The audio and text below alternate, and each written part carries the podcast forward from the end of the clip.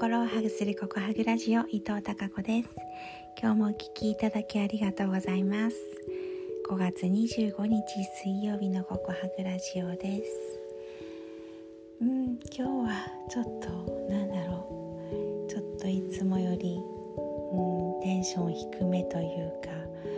良くないことがあったわけではなく逆に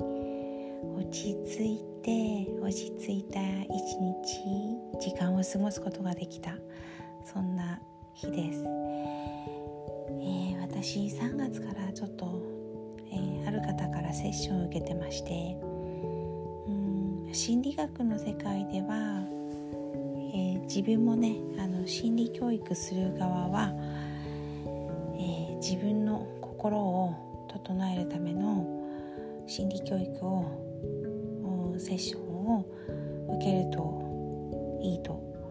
いうことがまあ一般的に常識的に言われているわけなんですね。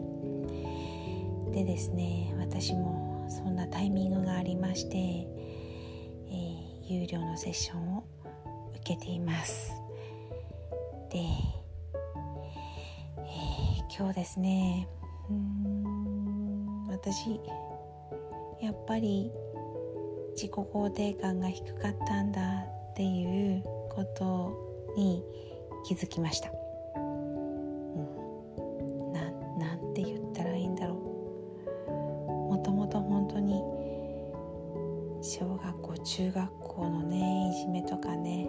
うん。いろんなここまで来る人生の中で、えー、黒い時代の方が多くって。特に20代は暗黒の時代だって自分で思っていて。まあ、本当に生きているのが辛いくらい大変なうん経験を自分ではねしてきたなって思っているんですね。なのでそうそうそうそうなので本当にあのつい最近ですけど2015年にコーチングに出会って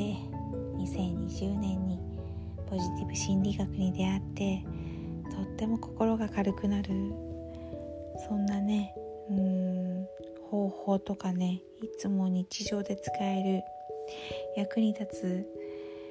スキルを教えていただいているのでやっぱりね、うん、これって早く出会った方がいいなと思うんですよ。私みたいにねうんと遅くなって後半になってから出会うよりは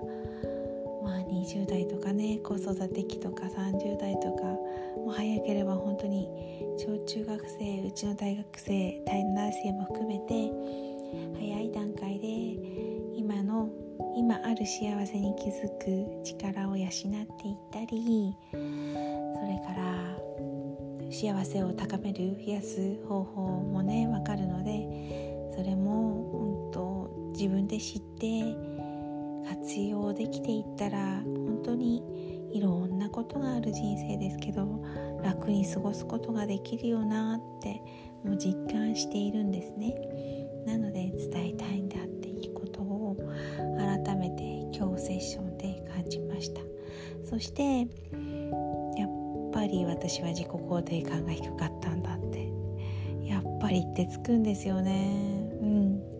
そんなことを思いました。すごく感じたのでちょっとメルマガとそれからアメブロに綴ってみました、えー、そこにたどり着いたらちょっと読んでみて長いんですけど長いというか重いんですけど